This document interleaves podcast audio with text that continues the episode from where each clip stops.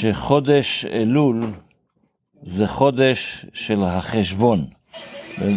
בן אדם צריך בחודש אלול לעשות חשבון, וכמו שבגשמיות. חשבון נפש? כמו שבגשמיות, הנה בעל העסק, בכדי שיהיה העסק כדבעי וייתן רווח טוב, רווח רב, צריך מזמן לזמן לעשות חשבון ולתקן את כל החסרונות. צריך לעשות חשבון אם, אם הולך לכיוון הנכון או לא. כן הוא גם בעבודה רוחנית, בעבודת השם יתברך, שכל שנה, הנה כל ישראל עסוקים בתורה ומצוות ומידות טובות. מגיע חודש, חודש אלול, שהוא החשבון, הוא, חודש החשבון, אשר כל אחד ואחד מישראל, כל אחד ואחד לפי, לפי שיעור הדיליי, כל אחד לפי היכולת שלו, הן היושב אוהל, גם בחור ישיבה, או בעל עסק, צריך לעשות חשבון צדק בנפשו, צריך לעשות חשבון נפש בנפשו, מכל אשר עבר עליהם במשך כל השנה.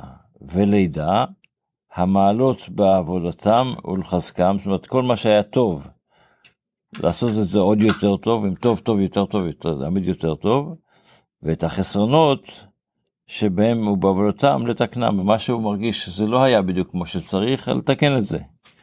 וכשעושים את החשבון נפש הזה, זוכים לשנה טובה ומתוקה, בגשמיות וברוחניות. זה מה שהרבי כותב בהיום יום. בספר המצוות לומדים היום את המצווה הר"ב, שזה המצווה עדיין של נזיר. אז אתמול דיברנו בנזיר שאסור לו להסתפר, להתגלח. נזיר יש עוד מגבלה אחת, שאסור לו לשתות יין.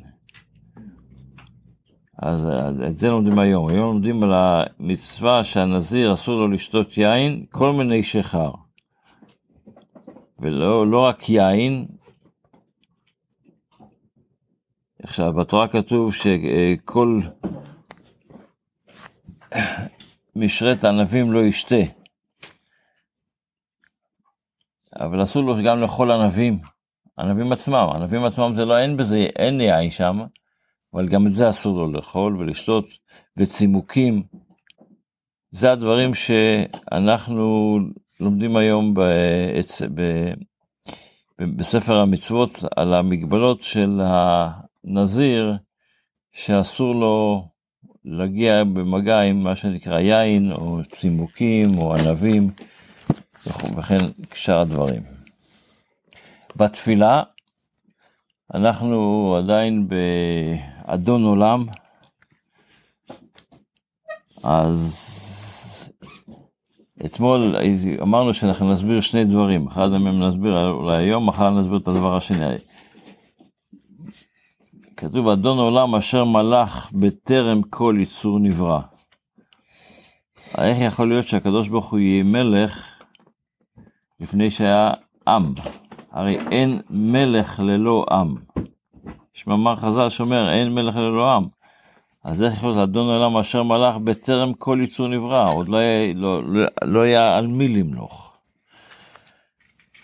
אז בחסידות מסבירים את זה בעומק ובאורך של הדבר, ואומרים שבעצם יש שני סוגי, סוגי מלך. יש מלך שצריך את העם, ובלי שיש עם הוא לא יכול למלוך, אין לו על מי למלוך. אבל יש מלך שהוא מלך בעצם. עצם המציאות של מלך. מלך כזה הוא יכול להיות מלך גם כן בלי עם. ניקח דוגמה בהיסטוריה היהודית, אולי אפשר לקחת את הדוגמה הזו, זה אצל דוד המלך. שמואל, אה, שמואל המליך את דוד בחיי שאול עדיין. עם כל הסתיור שמופיע ב... אבל מתי דוד המלך נהיה מלך?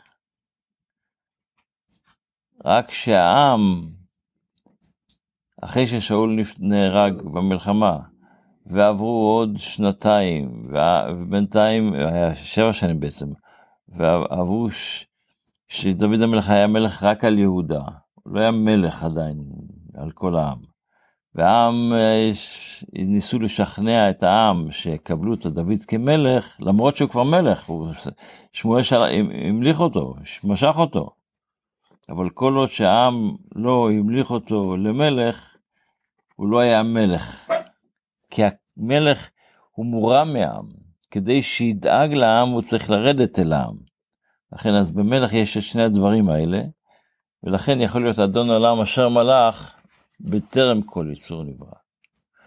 מחר נדבר את השאלה השנייה שהשארנו אתמול, מה זה אדון עולם? מה בחוש המילים האלה, אדון עולם? ועל זה הגמרא מסבירה הסבר מאוד מעניין, אם ירצה השם נדבר עליו מחר. אמן. אמן.